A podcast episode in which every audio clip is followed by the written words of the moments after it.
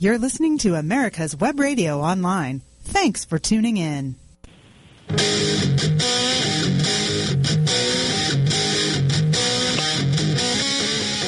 Welcome to the Doctor's Lounge. This is your host, Dr. Mike Koriwchak. Thank you very much for joining us today. Uh, the Doctor's Lounge is broadcast on America's Web Radio on Thursdays and Fridays, uh, courtesy of the Wizard of Radio, Internet Radio, uh, David Moxley, and we always thank him for his work in supporting uh, the Doctor's Lounge. Uh, the Doctor's Lounge is uh, sponsored by the Docs for Patient Care Foundation, a 501c3 organization devoted to education, uh, devoted to the sanctity of the doctor-patient relationship, devoted to uh, the notion that quality care cannot occur uh, as long as there is third-party interference. The best medical care comes when there is a doctor, a patient, a conversation, and nothing else. Anything else that interferes with that uh, doctor-patient relationship detracts from the quality of that uh, relationship. So we invite you to go to our website, uh, docsforpatientcarefoundation.org, and you will hear more information about that in the breaks between segments. Uh, please give generously, share what you can. Uh, we appreciate your support, and we cannot function uh, without your financial support. So thank you very much for that uh, in advance. Uh, we are uh, also delighted to announce uh, again that we have another sponsor. We have the Heartland Institute um, which is a wonderful institute that, uh, that, supports a lot of initiatives, but they have a very strong healthcare arm, and they have a publication called Healthcare News, uh, which is published monthly. And we invite you to read that. And you know, between Benjamin Rush Institute, which Dr. Beth Haynes, my guest today, uh, supports, uh, Healthcare News, and the Doctor's Lounge, you can learn everything that you need to know about healthcare policy part of what I like to do when it's my turn to be behind the microphone, of course, I, I share weeks with the inimitable Dr. Hal Scherz. Uh, but when it's my turn, part of what I like to do is to reacquaint you, the listener, with who doctors are and how we do what we do and why we do what we do. Uh, and that becomes important and it becomes, uh, you know, punctuated at certain points in time. And this is one of those points in time because we know, and we've talked about this before in the past, that there are other competitive stakeholders in healthcare. Right? Physicians and patients are the least powerful force in healthcare. That's wrong. We seek to change that. Uh, but it is a fact at this point in time. And the problem is that the other competitive stakeholders cannot stand the idea that doctors and patients, when they get together, they have so much power. And so they seek to destroy that relationship in order to better themselves. And we have a recent tragic, shameful example of that uh, from a place I never expected, quite frankly, um, a place that I've always trusted, uh, Consumer Reports. Um, I guess uh, it appears that Consumer Reports would like to become the National Enquirer uh, when it comes to uh, talking about healthcare and medicine. And my guest, Dr. Beth Haynes from the Benjamin Rush Foundation, is here to help me tease out this uh, awful report. Beth, thanks for being with us. Oh, thank you, Mike. I'm excited to be here. So um, you read this thing, and we've talked about this uh, briefly. Um, it, what is this this report? Well, the the report um, uh, kind, of, kind of lists a number of really tragic occurrences that happen in medicine. There are people who, uh, doctors who are practicing medicine who shouldn't be. We know that those are out there, and and because of that, patients are harmed. Um, so the the Consumer Reports put out this article, which is really highlights all of the negatives, but unfortunately, they're not telling the whole story. So if you talk about these tragic injuries that occur to patients that we don't want to have happen. Of course, we don't want to have happen. And there's physicians who are impaired by drugs or mental illness or a variety of things, incompetence. Yes, we need to find them. But the report unfortunately concentrated only on that aspect of the need to survey and monitor physicians. They completely ignored the fact that there are also physicians out there whose lives and careers have been completely destroyed by I don't know what else to term it other than a than a witch hunt. Um, inappropriate, inaccurate accusations that ruin doctors' lives, even though that they're wonderful doctors and very competent and so forth. And and the, just we need to look at the whole picture. And unfortunately, this consumers report only focused on those stories that you know pluck the heartstrings of people who are concerned about patients. And yes, we need to be concerned about patients, but that's not the whole story. Well, this this report just from the from the very get go, uh, just reeks of sensationalist journalism. You know, if you look at the photographs, right, you can look at this article online or you can look at it in the, you know, the paper publication. Uh, both of those have very unflattering pictures of physicians. The, and they're made up. They're, they're made up pictures. They're, they're, they're just, they're photographic mock-ups. And the one that's online uh, shows this menacing photograph of a physician in surgical garb sort of coming at you with a stethoscope like it was some sort of weapon.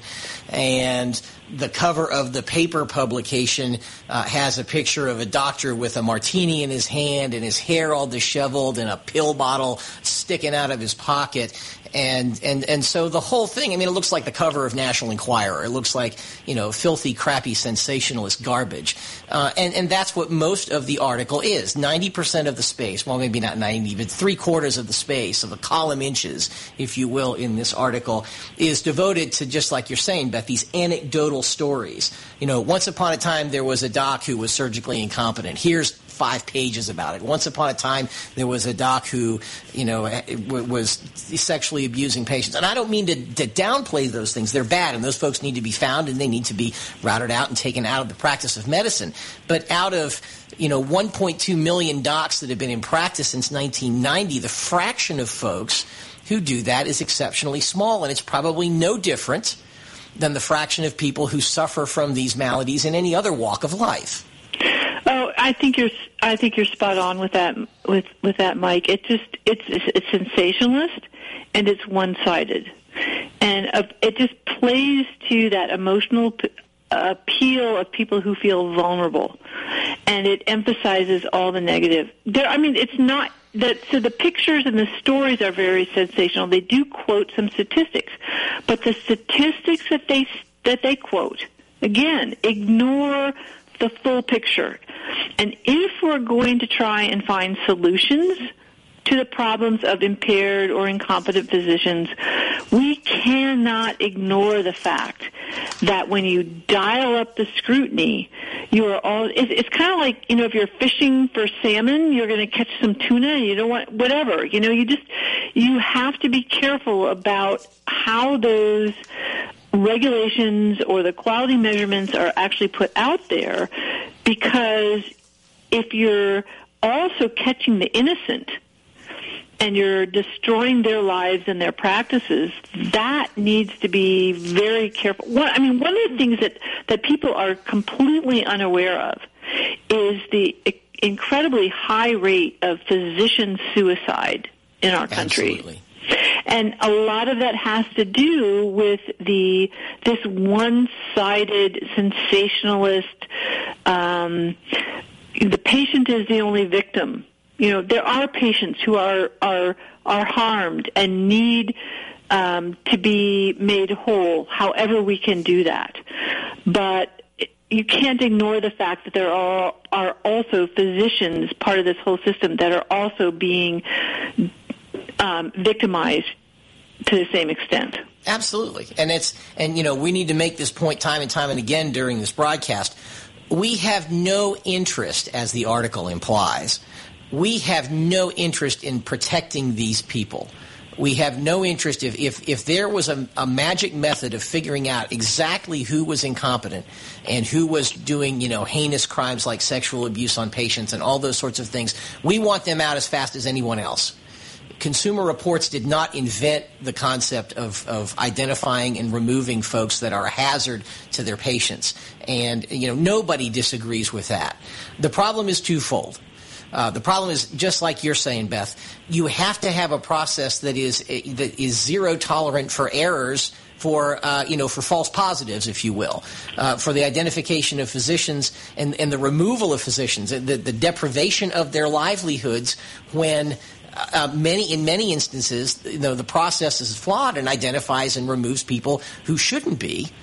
that's number one, and number two is this is the implication by this article with its menacing pictures and its its photographs of actual physicians uh, to suggest that you know these folks are on every street corner, and you know stepping into a doctor's office or a hospital is always a dangerous thing. Is sort of the feeling that you get from this article, and nothing could be further from the truth. Uh, you know, I don't think people are aware of the fact that when you apply for hospital privileges, you apply for malpractice insurance. There's all these very intrusive questions about what is your history for your mental health um, and and how punitive that system has become. So that if an a physician admits to, okay, I have a problem, I want help, and they try and seek help for that, that that it actually becomes a punitive system. There's not a way for there's not the same kind of protections for physicians that everybody else in, in the country has for um, issues of mental health and their their private um, health records. Now, yes, we want to find those people who are um, you know are incompetent or a danger to patients but on but you don't want to do that to the, such an extent that you're discouraging physicians who recognize that they need help and can benefit from help from being able to seek it but the but the way things are currently set it, it really discourages physicians from even being able to reach out and get the help that they can get when they need it prior to becoming a danger to patients. Um, and, and people just don't think about that. No, well, it encourages secrecy. It, it, it, it, because if you if you try to do the right thing, just like you said, uh, you'll be punished. And so if you're if you're on the edge, if you're you know having a problem in the early stages, of course you're not going to report it because you know you're not going to get you're not going to get any sort of you know positive response from that. The response is you're going to get you know kicked to the curb. And so you know of course, I mean docs are human beings too. There's an interesting quote uh, from the article uh, that says it's um, you know it, it's easier to find out if your toaster is going to catch fire than it is to find out if your doctor has a problem. You know what a stupid quote. I mean you know a toaster and a doctor aren't quite the same thing. Thank you very much. Uh, you know it's easy to stop building a defective toaster and build another one. Uh, you know it, it doesn't take four years of college, four years of medical school, and seven years of residency and fellowship to build a toaster.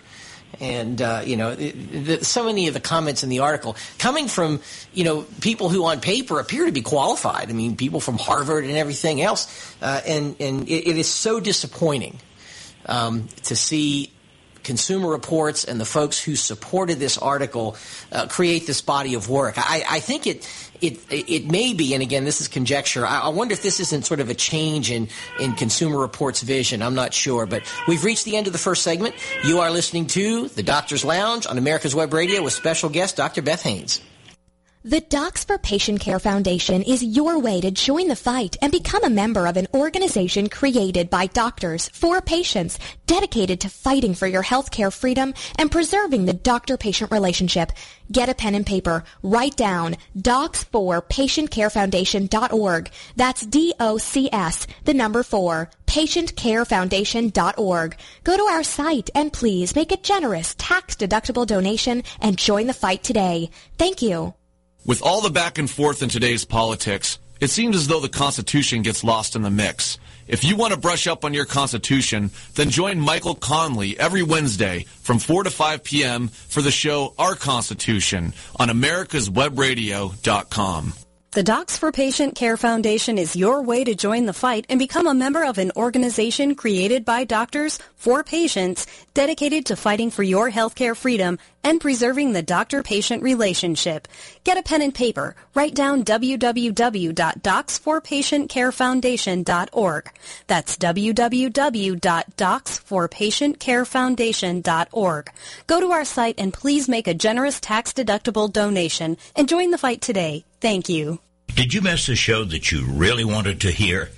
All of our programs are available for download on americaswebradio.com and on iTunes. You can listen to your favorite programs on americaswebradio.com anytime you like. This is americaswebradio.com, the best in chat radio designed just for you.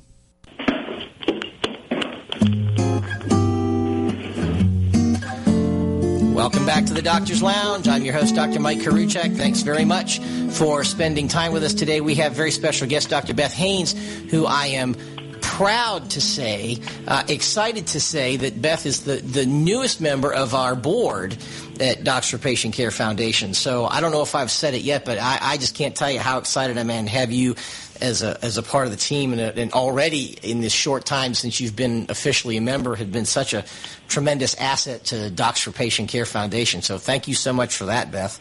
Oh, you're very welcome. I'm um, really honored to be part of it, the team. I tell you, it's uh, it, it, just seems to get better and better every day, and you know, I, I, don't I don't know how to convey to the listeners how the, the level of, of intensity and the level of excitement and the, the level of, of optimism for the future just seems to grow with uh, with every passing week. I think. We're oh, talking I, today. I agree. I we're, agree.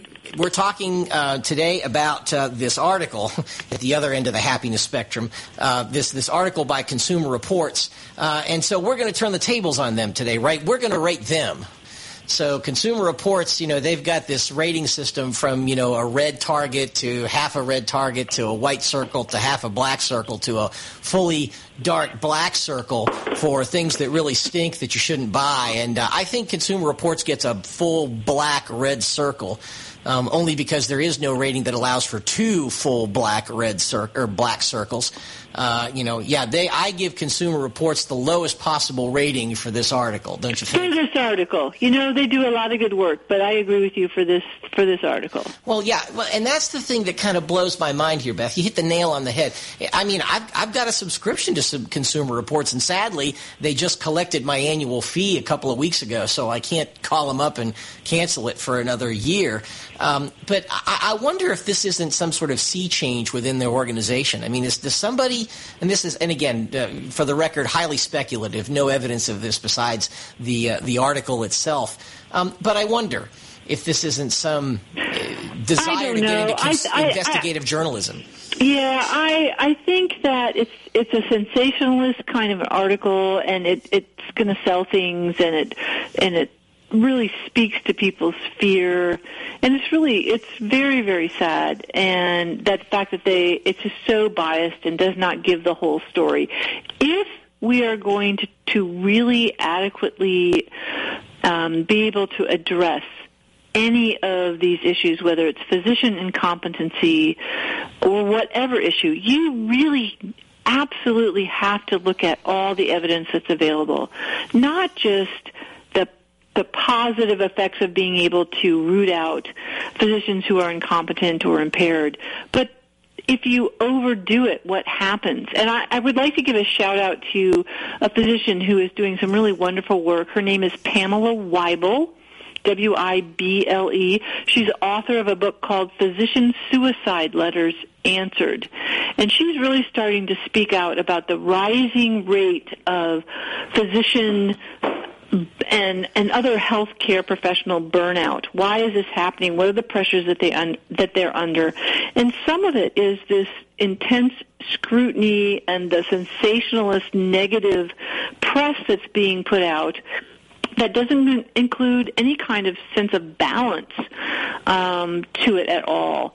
And I think that's really important. You know, nobody wants to sit and say, "Oh, oh, woe is me, I'm a physician." People don't think of that, and yet, if we don't take proper care and don't treat our the healers of our country with the equal respect that we want to treat the patients, that's a double standard. It doesn't make any sense at all, and in the long run, we're all going to be worse off. Well, the, the, the doctor bashing goes back a long way. I mean, and it doesn't take a lot of memory to remember. I mean, heck, President Obama was doing doctor bashing, right? He accused uh, ironically, pediatricians who don't even do tonsillectomies, but he accused pediatricians of overdoing tonsillectomies and orthopedists of earning $30,000 from a leg amputation. So the doctor bashing goes way back. It even goes back to the days of managed care 25, 30 years ago. Uh, there's no question that the competitive stakeholders in healthcare, hospitals, bureaucrats, legislators, insurance plans, healthcare networks, systems, CEOs, uh, you know, are, are all benefiting or attempt to benefit by diminishing doctors. They view this as a zero sum game. So everything that, that doctors lose they gain. And and this has been this has been going on for a long time. Well, the sad thing, what it does is actually disempower patients at the same time, because when when you em- focus on the patient-doctor relationship and say this is what we need to empower, you have to empower both aspects of that relationship, patients and doctors and their ability to interact with each other in a win-win, you know, value creating proposition. And by diminishing either aspect of those is doing a disservice to the people people's ability to get quality medical care. Well, by raising the question as this article deliberately, clearly, deliberately attempts to do is to put the suggestion in the patient's mind that the doctor you're going to go see tomorrow morning might be addicted to narcotics, intoxicated, a sexual predator, a surgical butcher, and, and undermine the trust and make it harder to build that trust. Um, yeah, let's look at some of the. Let's drill down into some of the numbers in the article because one of the ironies is there's a few pieces of data in here. If you get past the sensationalist, uh, you know, anecdotal stories, uh, there's some interesting things in here. The one I thought that was the most interesting is that they kind of bashed um, the online rating systems for doctors, the Healthgrades and the Yahoo and all that kind of stuff, and did kind of bring to light that those uh, you know, rating systems which which you know allow you know patients to self-select in terms of rating their docs. Um, that even the bad docs get good ratings. And uh, and so you know that was you know one interesting point. I found the statistics on malpractice kind of interesting. They said that of one million two hundred fifty thousand dollars, dollars, one million two hundred fifty thousand doctors that have been licensed since 1990, 15 percent have one malpractice payment. Less than 2% have multiple malpractice payments that account for half of the entire malpractice payoff. Um, and the and the real bad apples down to a, a, a mere 500 doctors, right? Over uh, what am I? What was that? Uh, 25 years, 26 years. So, in over 26 years, they found a whopping 500 doctors that were the real bad apples. You know, and it totally excuse the whole role of what is malpractice and what is the purpose of it. So I actually happen to be um, a patient that ha- suffered a surgical mishap by an excellent, excellent surgeon. And he and I sat down in his office and we talked about the fact that a mistake occurred. He, surgeons are not perfect. Absolutely. We're humans, and and every in, every patient is an individual, and so you get into there, and that something goes wrong, that happens, and so he very graciously explained. I mean, I was worried about what this was going to do to his reputation, but I also needed to be compensated for the fact that I had suffered a significant injury. I mean, I was basically unable to work for six months because of his error. But you know what? I knew he was a good doctor and he was totally honest and upfront with me and we were able to sit down face to face and he said the purpose of malpractice is to make you whole. I'm not perfect. You know it's not like a way to punish or weed out bad doctors. It's a protection of the patient and the doctor about the fact that doctors are humans. And so this whole idea, uh, you know, just the whole way people think of malpractice as weeding out the the horrible, evil, incompetent guys, it's wrong. Yeah, that, it doesn't we work. T- we take out um, malpractice insurance in order to protect our patients from the fact that we're human and we will make mistakes. It just happens. It happens. It happens. And uh, there's there's some other interesting data in this article. Um, I think the one that the other one that's the most interesting beyond those two bodies is um, the analysis of the comments. Uh, in the article, and Beth, you put a comment at the bottom, uh, eh, eh, which was very good. Uh, but uh, it was interesting because the article solicits comments. Uh, you know, about halfway through the article, it says, here's a link to our comment section. If you have a horror story about your incompetent, horrible doctor that you would like to share with us, please do so. And here's the link to the comment section. Now, Beth, you looked at the comments. How many horror stories were reported by readers? Oh, you know, I didn't read all the Oh, comments. so zero. you got to tell me Zero. about that. Yes, there was there, there was a total of five comments. Yours was the fifth. Uh, there was a total of zero, and this article's been out since March 30th or 31st, so it's been a couple of weeks. There are zero comments uh, of people volunteering horror stories about their doctors. Uh, the first comment was a poor, misguided individual who decided to cite the old the, article "To Err is Human," which is a article, a landmark article on medical mistakes. Um, but it approaches it from a, a, systems failure approach and not individual incompetent physicians. So the two bodies of work have nothing to do with each other. The remaining four comments were all um, angry at Consumer Reports. Uh, you know, they said things like, um, you know, this is this is hypocrisy. Um, shame on you, Consumer Reports. Uh, I will no longer be looking to you for advice because this article is, you know, a pile of dog squeeze. And uh, and so interestingly, they got none of the reader response that they that they wanted to get. Uh, and I think they have a lot invested in this article. If you go to the website or the magazine, there's a, you know they, there's the sort of editorial by the president of Consumer Reports at the front end, and they highlight this article and say this is a great thing, and you know we have this thing called the Safe Patient Project, and uh, it, it's a very you know obviously they have a lot invested in this article, and then the article goes on to talk about um, how to choose a doctor. Right? There's a section on how to choose a doctor, and and the the advice couldn't be worse right? Uh, you know, uh, advice number one: check your insurance. Uh, you know, register your, your insurance network to see if your doctor is on your insurance. Well, that's a reasonable thing to do, but it has nothing to do with the quality of your doctor. Um, don't uh, you know check hospital affiliations? Well, you know the docs that I know that I wouldn't you know send anybody to, and, and and we all know docs in our market in our communities that we would not let you know Papa zit on our dog's rear end. They're out there. Um, but you know, checking hospital affiliations has nothing to do with that. Uh, and then they ask, they say, check the appointment wait time and suggest a standards one week. Well, that's exactly the opposite. I mean, I would think you want the doctors that are busy, not the doctors that are not busy.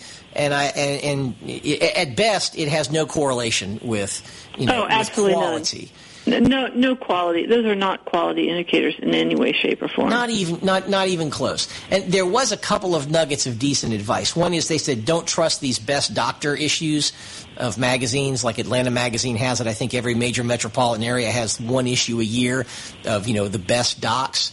Uh, and they said don't trust that, which I think is probably good advice because I've seen some names in there for ENT that I just roll my eyes and say, yeah, really. Um, so you know it, it's interesting, but uh, the, you know their advice on how to choose a doc was uh, was worthless. They also had this thing on um, on uh, great doctors, but you know what? I got to cut myself off. Uh, we're at the end of segment two. You are listening to the Doctor's Lounge on America's Web Radio with special guest Beth Haynes. The Docs for Patient Care Foundation is your way to join the fight and become a member of an organization created by doctors for patients dedicated to fighting for your healthcare freedom and preserving the doctor-patient relationship. Get a pen and paper. Write down www.docs4patientcarefoundation.org. That's www.docs4patientcarefoundation.org. Go to our site and please make a generous tax-deductible donation and join the fight today. Thank you. This is Dr. Susan Blank, host of Detailing Addiction and medical director of the Atlanta Healing Center. Please join me on Tuesday afternoons at 4 p.m. The Docs for Patient Care Foundation is your way to join the fight and become a member of an organization created by doctors for patients dedicated to fighting for your healthcare freedom and preserving the doctor-patient relationship. Get a pen and paper. Write down docs4patientcarefoundation.org. That's D-O-C-S, the number four, patientcarefoundation.org. Go to our site and please make a generous tax-deductible donation and join the fight today. Thank you. This is America's Webradio.com, the best in chat radio designed just for you.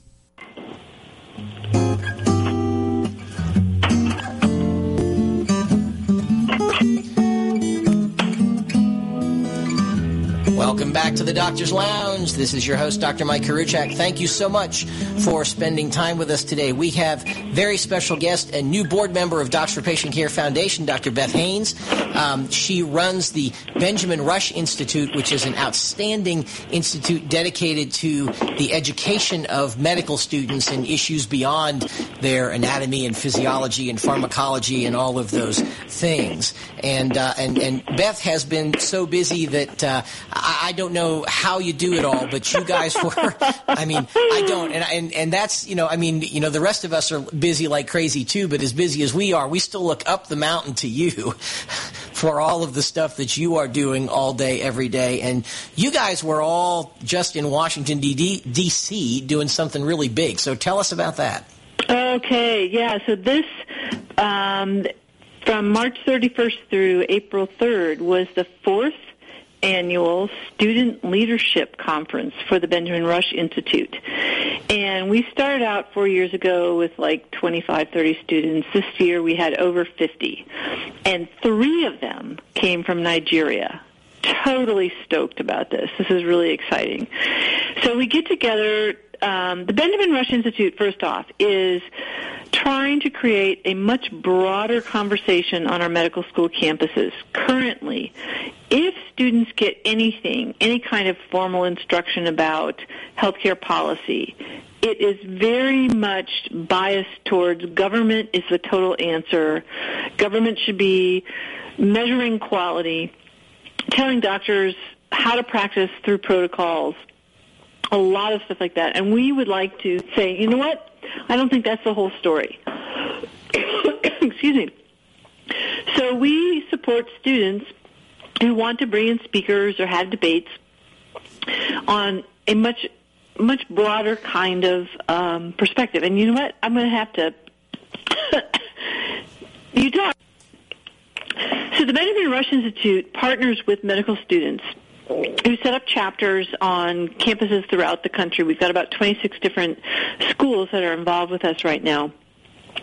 They hold debates, they host speakers, try to have educational events just to talk about all those aspects of medicine that aren't really the science of being a physician. So what's it like in the business of medicine, medical ethics, medical economics, healthcare policy, all those kinds of things. And then once a year, we bring those student leaders together for an annual conference and provide them with policy instruction and just the ability to interact with practicing physicians. And so we had that this last um, week in Washington, D.C and it was absolutely thrilling. We partnered this year with the American Enterprise Institute, primarily because of the fabulous work that Arthur Brooks, it, their um, their president and executive director, is doing. That it's really grappling head on with how do we care for our most vulnerable citizens, the poor and the and the really really sick. So those of us who believe that free enterprise and limited government, civil society is the best way to address those issues, we need to answer those very legitimate concerns of the people who think that government is the way to solve those problems. So how do we answer those?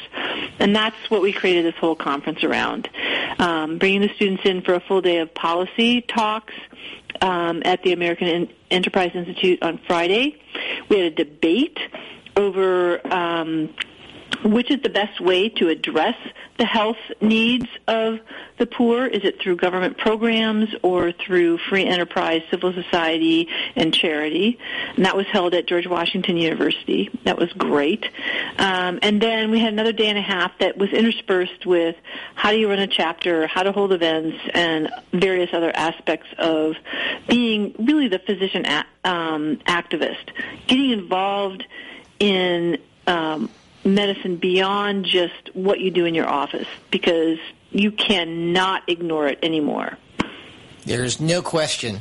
Uh, agreed that uh, yes, our our obligation to the patients now goes beyond the exam room, the clinic, the operating room, and now sort of branches out into advocacy, policy, and and all these things. So it is it's awesome that uh, that you're able to give these folks, um, you know, the, the, education they sorely need because clearly, and even way back when we were in med school, uh, you know, I think there was clearly an undercurrent, um, sort of, you know, looking down on you know capitalistic free market things that free fee for service was evil and that uh, you know we really need to to be moving towards you know what would we would consider to be clearly the wrong direction and you know with a single payer government driven sort of Medicare for all thank you Bernie Sanders uh, kind of thing.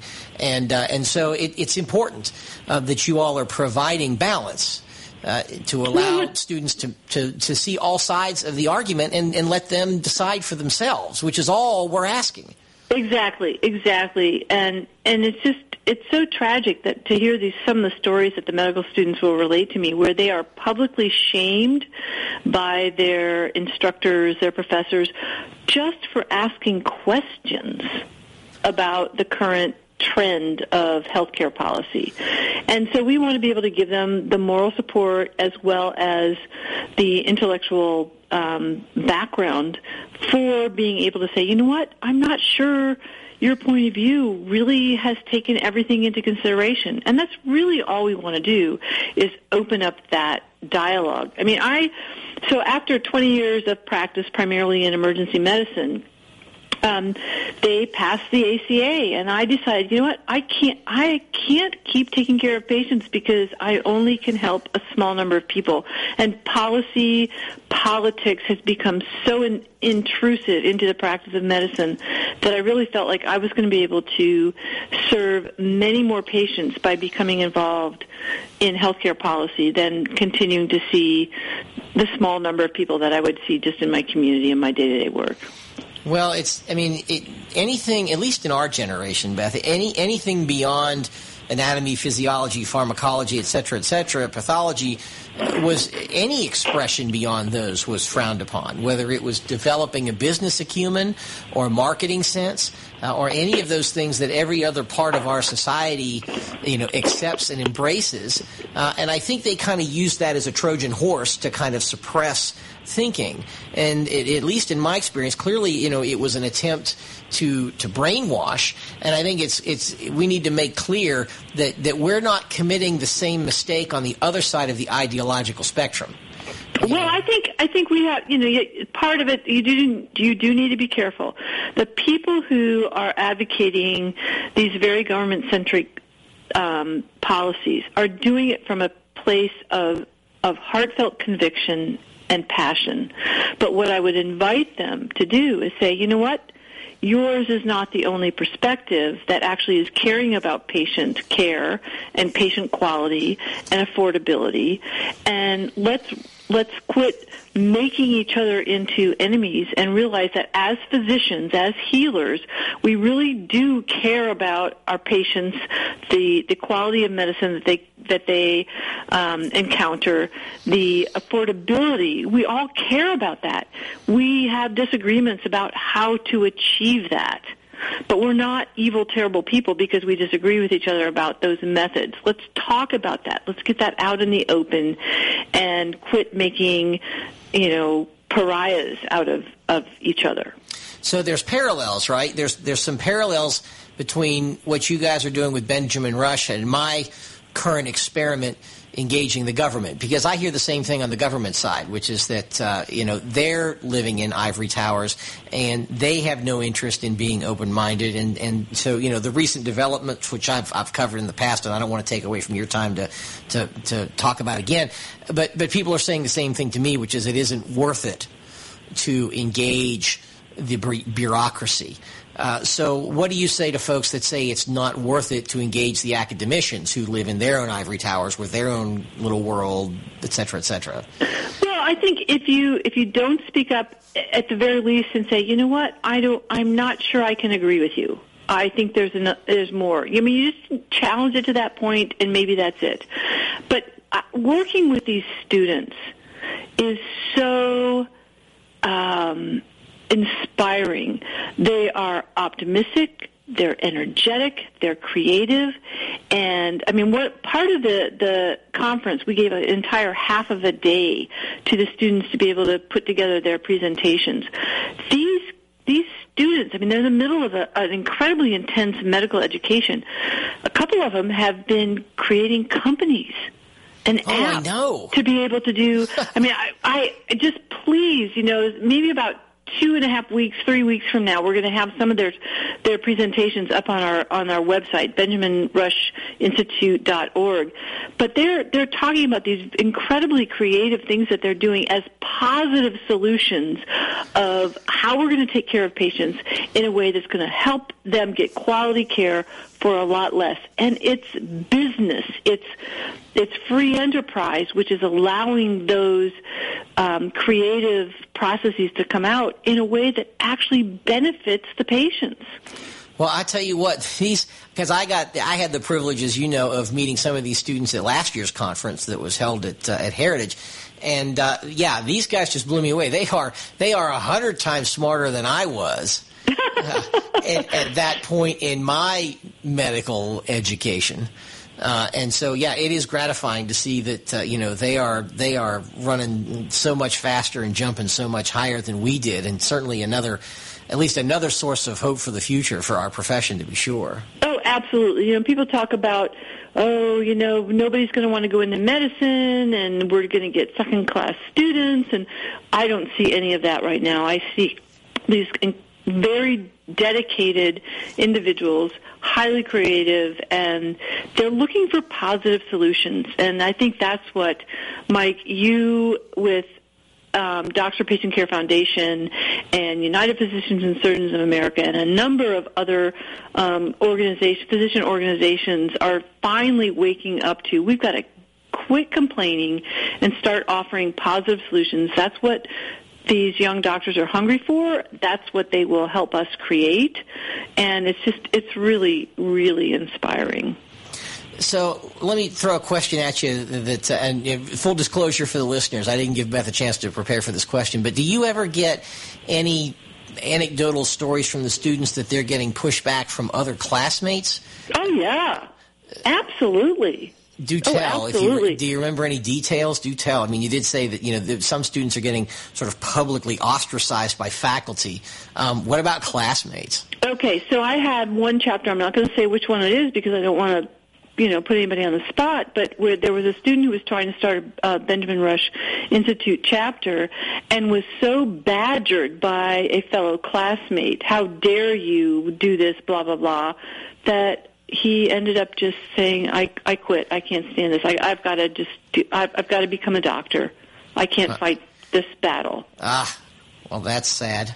Well, we are at the end of the segment. We'll finish this thought uh, in a couple of minutes. You are listening to the Doctor's Lounge on America's Web Radio with special guest Dr. Beth Haynes. The Docs for Patient Care Foundation is your way to join the fight and become a member of an organization created by doctors for patients dedicated to fighting for your healthcare freedom and preserving the doctor-patient relationship. Get a pen and paper. Write down docs4patientcarefoundation.org. That's D-O-C-S, the number four, patientcarefoundation.org. Go to our site and please make a generous tax-deductible donation and join the fight today. Thank you. This is Dr. George. Join me Wednesday mornings at 9 o'clock for Medicine on Call. On Medicine on Call, we talk about more than medicine. It's about how to take control of your mind, body, and spirit. The Docs for Patient Care Foundation is your way to join the fight and become a member of an organization created by doctors for patients dedicated to fighting for your healthcare freedom and preserving the doctor-patient relationship. Get a pen and paper. Write down www.docs4patientcarefoundation.org. That's www.docs4patientcarefoundation.org. Go to our site and please make a generous tax-deductible donation and join the fight today. Thank you. Did you miss a show that you really wanted to hear? All of our programs are available for download on americaswebradio.com and on iTunes. You can listen to your favorite programs on americaswebradio.com anytime you like. This is americaswebradio.com, the best in chat radio designed just for you.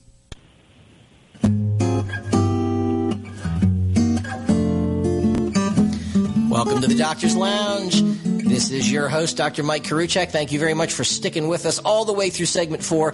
All of this is good stuff, and uh, we have very special guest, Dr. Beth Haynes from the Benjamin Rush Institute, and one of our newest board members at the Doctor Patient Care Foundation, which is a thrilling thing indeed. So we've been spending the hour first talking about this nasty Consumer Reports doctor bashing article, and I think we dissected that out pretty well. And then we went on to more positive stuff uh, because Dr. Haynes here runs the Benjamin Rush Foundation, uh, which is a institute. I'm sorry, institute. See, I always get those confused. Thank you. The Benjamin Rush Institute uh, that uh, is a organization designed to balance the educa- education of medical students uh, beyond the classroom and beyond the hardcore sciences and, and uh, hardcore uh, clinical uh, stuff that they are getting. So, Beth, I'm just going to give you the floor again and let you uh, finish talking about the meeting last week.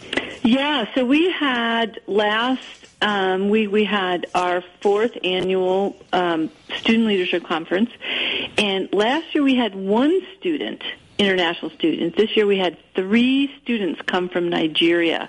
And what an eye opener that was, let me tell you. People talk about poverty in the United States. They have no clue what poverty really is. Um, I first started interacting with Aishat Olenlegi, who is a, now a soon-to-be sixth-year medical student. Instead of starting medical um, education after four years of undergraduate, they start after high school, so they do a six-year program. So she is almost going to be a sixth year. That's her last year of medical school. And she and I started trading emails three years ago, and she, it was during the whole Ebola episode. Oh, it was yeah. through a doctor strike. It was through an election where she said she didn't go outside of her apartment for a week for fear, for physical fear of harm because of the rioting in the streets. I mean, we have no idea how well off we are. Well, she attended this year and brought two more um, medical students with her. It was so wonderful to have them be part of it. And Aishat gave a a talk as part of the student presentations that was incredibly eye-opening. The vast majority of Nigerian healthcare is paid for by the government. It's called the healthcare sector, and it's this really elaborate system. Aisha talked about an experience that she had as a fifth year medical student to go out into a rural area of Nigeria and um, interact with a surgeon who had set up his own fee for service clinic in rural Nigeria. Man, that had to be a high bar. Incredible. And this guy was so devoted to trying to provide the highest quality for an, aff- for an affordable cost for basically a, a population that's destitute compared to what we think of in the United States. His surgical table, he put together something using a car jack in order to elevate his surgical table. What? Yeah. And so she- okay, she I'm familiar with car jacks. How do you do that? You know, he put, I don't, you know, the details, I don't know, but it was like this crank that he had and he used his car jack and that was how he lifted up his, his surgical table. And he had homemade autoclaves. And the way, the way he created the steam was by burning corn cobs. Oh man. And his whole his whole he has dedicated his entire life to saying i want to make this as you know the least expensive possible. I will do everything i can to make this affordable but i also want to provide quality. So to this little rural village people would travel from other villages. I mean people don't have cars and easy transportation like we do but they would travel to this other village and pay cash rather than go to the government system because they knew they were going to get quality care. Wow. An incredible, incredible story. So, I mean, part of, part of what, what she was doing out there as a medical student, they would be instructed on, okay, we want you to go out there and you need to test their water supply. Is their water supply clean or not? You know, it's just the, the level of need and the way people are able to um, husband the resources that they have to be able to provide for the people that they need to provide for is just inspirational. So that that was an incredible story. Dang. in That, itself. make, that makes me feel guilty because, you know, yesterday I was belly aching to the surgical services at my hospital because there was one instrument missing from my vocal cord implant set. Ah, you're a whiner. What a Dang. baby. What a baby. Tell you Oh, what, yeah, apparently, yeah. Yeah, I cannot wait to get this. So we will we video recorded all of the talks that the students had, and we will eventually get them up on our website, BenjaminRushInstitute.org, on the video page. Um, but Aishat's experience is absolutely inspirational. I mean, the, so um, one of the students wants to become an ophthalmologist. Another one um, wants to be a general surgeon. Another one a pediatrician. I mean, it's just it's just incredible what these guys go through. They talk. So Aisha last year when she came went and was able to participate in a tour on the Capitol Hill, and she said Yeah. there are more defibrillators on Capitol Hill than her hospital has. Um, I met her. She was awesome. I remember that from last year, yeah. just incredible. I mean, she talks about the fact that you know they don't have even electricity 24 hours a day, and yet they are trying to care for people. It's just astounding what they're up against. Man, that's a that is a, an incredibly inspirational story. I, I mean, it's going to make the medical students so self-reliant uh, that uh, you know. I'll bet if they got an instrument missing from their set, they probably won't even notice. I mean, Well, they'll say, okay, what can I jerry rig? But you know, it is Yeah. a different standard. We do, I mean, I've practiced in rural California. I've practiced in San Jose. There's a different standard and appropriately so about the level of care and the expectations. That's important and that's totally legitimate. But we do need to keep our perspective when we talk about trying to get by um, and, and what, what kind of care we're trying to supply to people. So so what kind of procedures were, were was he doing on his car jack based operating table? I mean, what, what kind of did he tell you anything about what he was doing? Was it general surgery or a specialty It or was general general surgery. General surgery. so like? Gallbladders, appendicitis. That Just- you know, just- just C- basic sort of- C-sections. Yeah. C-section. So so he's crossing over into wow. That's I mean th- that's got to be a, a, a scope of practice that you, you know you could never do in this country for obvious reasons. No, you can't anymore. I mean, it used to be family practitioners would deliver babies, do C-sections, do vasectomies, and and we've gotten to the point with the division of labor, which is a free enterprise entity. We have gotten so that we can specialize and we can have people be experts in various areas. That's a blessing. That's that's a blessing of free enterprise and capitalism, and people don't realize that.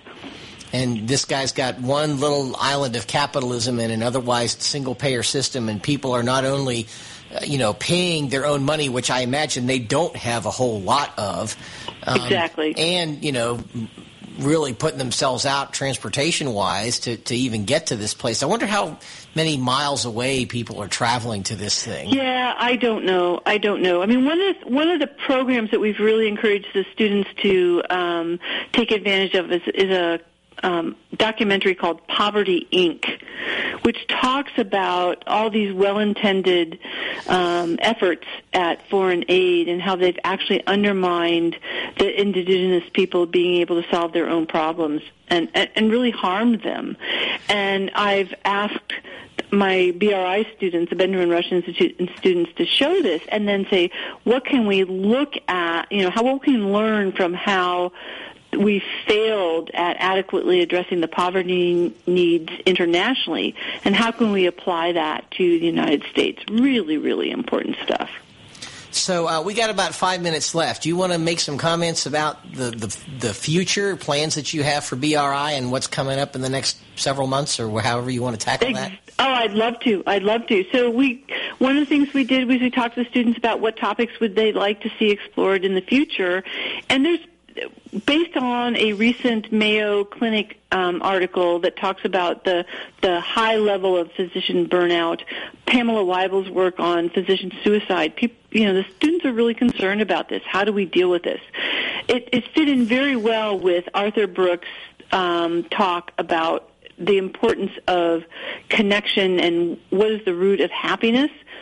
And that all comes back to the physi- physician-patient relationship. So what can we do to help the healers heal themselves in a way and sustain themselves? What, ki- what does that practice of medicine look like that really feeds the soul of both the physician and takes care of the medical needs of the patient. And that's what we're going to look at at our next. That's going to be the the focus of our next conference. I'm I'm totally excited about it because the, the level the, the rising level of physician and medical su- suicide is just a a really a horrible tragedy. What can we do with our medical education system?